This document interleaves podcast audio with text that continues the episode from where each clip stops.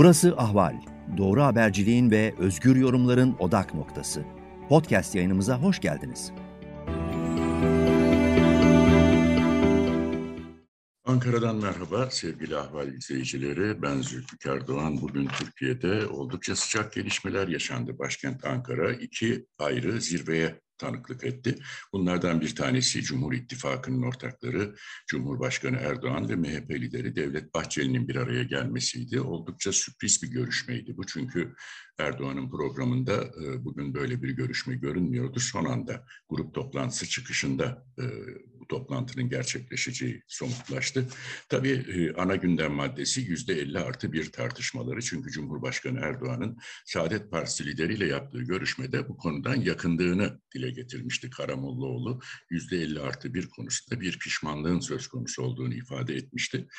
Arkasından da Cumhurbaşkanlığı Yüksek İstişare Kurulu üyesi eski Adalet Bakanı Cemil Çiçek benzer e, görüşleri gündeme getirdi ve yüzde elli artı birin e, gerek bugün gerekse gelecekte sistemi kilitleyeceğini e, ve bu konudaki riskler için daha önce de uyardığını söyledi. Fakat MHP lideri Devlet Bahçeli e, dünkü grup toplantısında e, çok sert açıklamalarda bulundu. Cemil Çiçek'i hedef aldı ve kimin adına konuşuyorsun? Dilinin altındaki baklayı çıkart, yüzde elli artı bir Türkiye'nin bekasının ve Cumhurbaşkanlığı hükümet sisteminin emniyet subabıdır, garantisidir dedi. Bir anlamda yüzde elli artı bir tartışmalarına da kapıyı kapatmış oldu. Millet Cumhur İttifakı'nın buradan geri adım atmayacağını hatta eğer böyle bir ihtimal söz konusu olursa da MHP'nin buna karşı çıkacağı mesajını vermiş oldu. İşte bu açıklamaların hemen arkasında e, bugünkü görüşme gerçekleşti.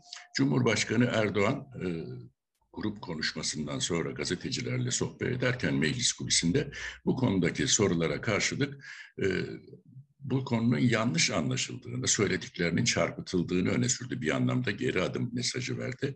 E, daha da ileri giderek e, bunun konuşulacağı, böyle bir değişiklik gündeme gelirse yapılacağı yerin parlamento olduğunu belirterek meclisi işaret etti. Tabii mecliste bu değişikliğin yapılma imkanı anayasa değişikliği çerçevesinde Cumhur İttifakı açısından söz konusu değil. Ancak yine de bir teklif verilirse ve Cumhur İttifakı'nın oy çokluğuyla kabul edilirse e, bunun Cumhurbaşkanı'na gönderilmesi söz konusu olabilir. Burada da tabii e, bunun referanduma gitmesi için gerekli koşullar belli. Dolayısıyla Cumhur İttifakı'nın böyle bir değişikliği referanduma götürme şansı söz konusu değil.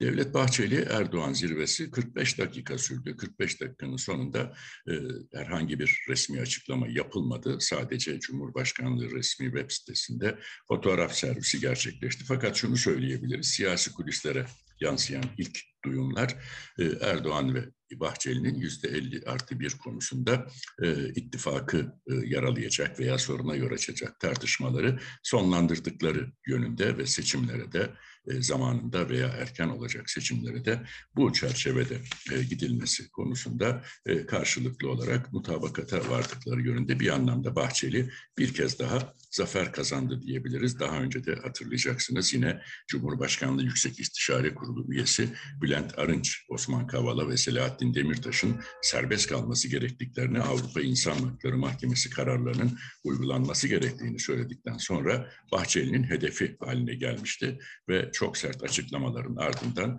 Erdoğan da e, Bülent Arınç'a sahip çıkmayınca Arınç istifa etmek zorunda kalmıştı. Şimdi benzer bir durum Cemil Çiçek için söz konusu olabilir mi tartışmalar var. E, ancak bunu sanmıyorum çünkü Cemil Çiçek zaten e, açıklamasının devamında Bahçeli'ye de yanıt verdi. Ben hep bunu söylüyorum dedi. Fikirler değil kişiler tartışılıyor. Ben bunun sakıncalarını dile getirdim sadece diyerek de ayrılmayı düşünmediği mesajını verdi ama bir kez daha Cumhur İttifakı bir e, kazadan e, kurtarıldı diyebiliriz Erdoğan Bahçeli görüşmesiyle. Akabinde de e, muhalefette bir zirve gerçekleşti.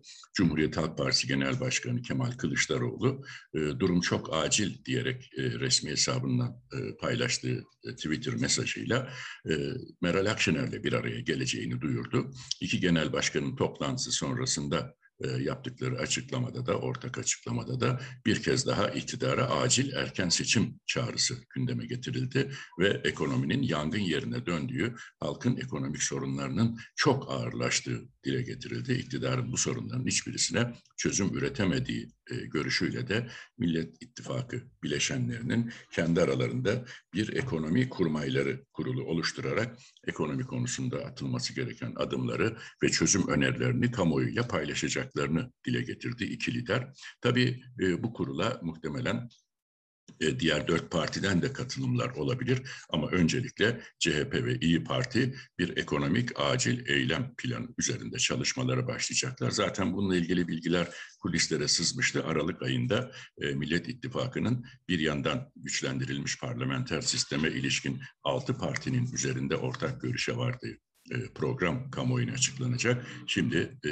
yine son bilgilere göre bir de ekonomi anayasası açıklanacak kamuoyuna. Bu da e, ilk etapta e, Millet İttifakı'nın iki ortağı CHP ve İyi Parti ardından bu paket diğer partilerle de paylaşılacak şayet onayları alınırsa da e, güçlendirilmiş parlamenter sisteme geçişle paralel olarak uygulanacak ekonomik eylem planı bir çeşit ekonomik anayasa kamuoyuyla paylaşılacak. Türkiye'nin sıcak gündemi bugün böyleydi. Ben de sizlere bunları ve gelişmeleri aktarmak istedim. Tekrar sıcak gelişmeler olduğunda ben Zülfikar Doğan karşınızda olacağım. Şimdilik sizlere hoşçakalın diyorum sevgili ahval dinleyicileri.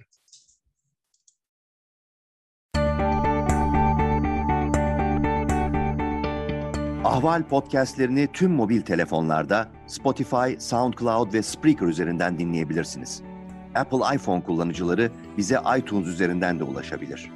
Türkiye'nin ve hayatın cıvıl cıvıl sesleri Ahval Podcast dizisinde. Kulağınız bizde olsun.